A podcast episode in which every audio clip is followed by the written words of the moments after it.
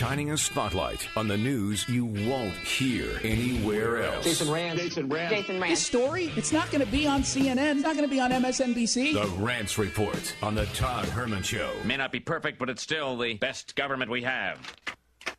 For now. You know, if we had the time, I would have done a Where's Waldo thing with you, Jason. Welcome back to the program. You've, uh, when was the last time you slept at home? Well, I, so I was in Seattle for like three days, I think, uh, over the course of the last three weeks, which is actually that's that's a positive. Yeah, I've, I've never been more safe. That's probably true because you're at CPAC and now you're at, what is it? What's the name of this event again? The young uh, the young radicals for uh, for Q QAnon. Yeah, well, clearly it's a student action summit. I'm here in uh, Tampa for Turning Point USA. It's a, basically they, put on these events a couple times a year where they bring together young people, high school students, college students, to hear the conservative messages and do some breakout sessions so that they can actually become better citizens and, and push back at some of the, the nonsense that we're seeing across the country.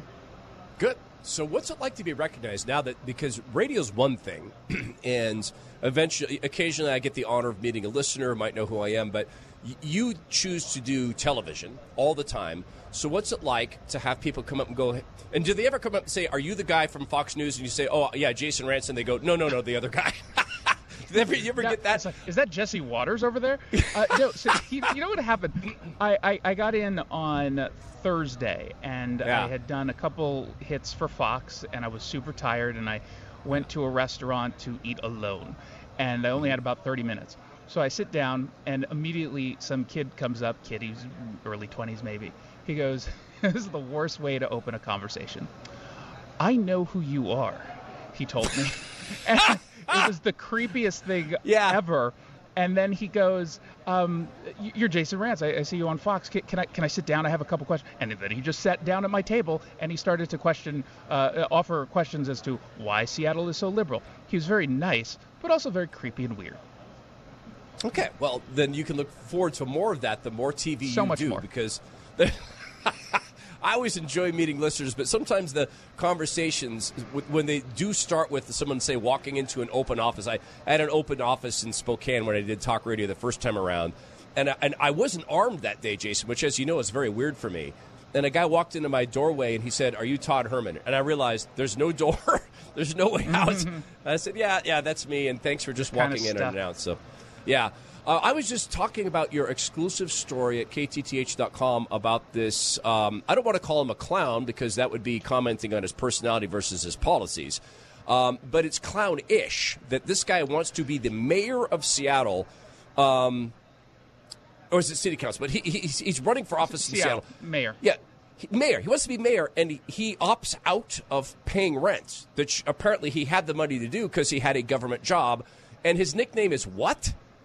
His nickname is Ace because that's cool and edgy, I guess. I mean, it's not the 80s anymore, but okay, we'll go Yeah. with it. I mean, this is a guy who a, a lot of people just sort of brushed off. He's a housing activist who's lived in Seattle for not long. I think he moved here in 2016 from uh, Texas.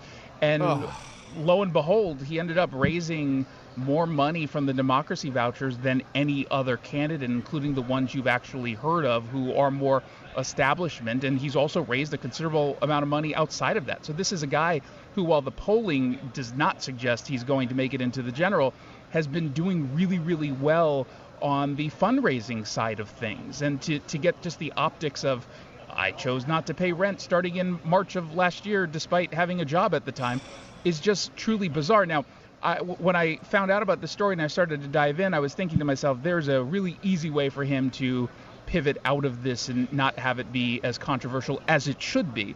And it's simply by saying, oh, I'm just like so many other Seattleites who's struggling in a city that has become unaffordable, and that's why I'm running for mayor. I'm basically trying to say, I'm just like you.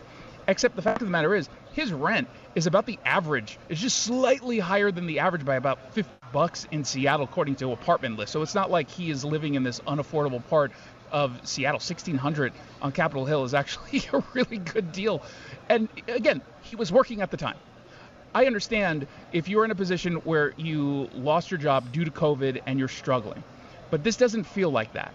Because he could very easily be trying to get a job right now that will then pay the $20,000 or so that's owed to the property owners.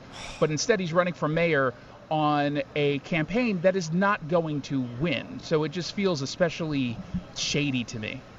Well, he could just take his apartment and use it as campaign headquarters and pay himself $1,600 a rent a month as long as he filed the papers to make that his office and used it and let people live in there.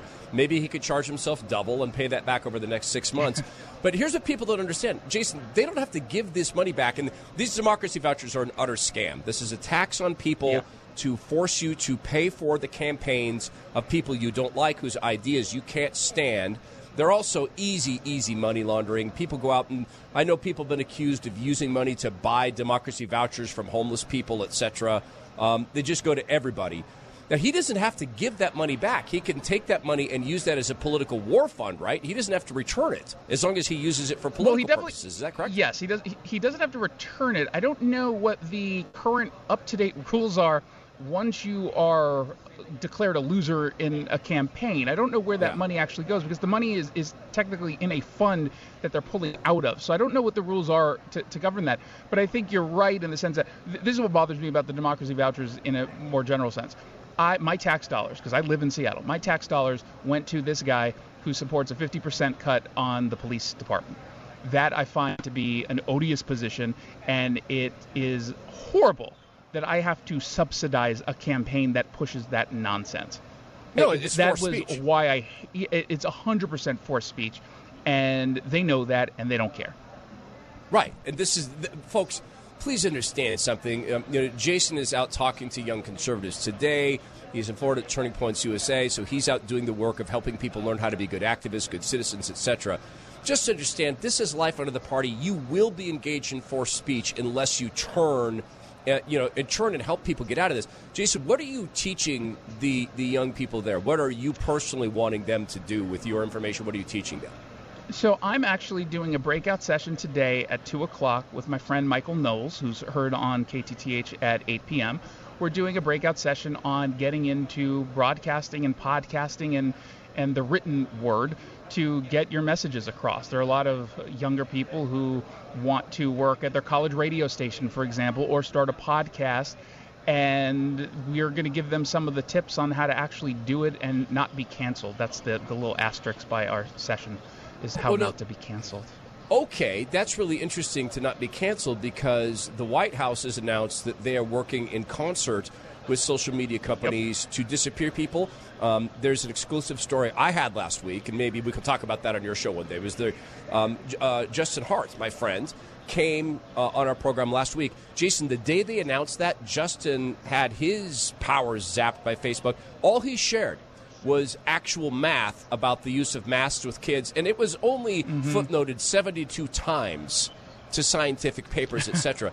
do you think there's actual hope that people don't get canceled, or do you think they eventually come for all of us? Well, they're eventually going to come for all of us, which is why we all have to push back any time Yeah. we can. And I think that that's more of a message, less so for our side of things, but more so on, on the left.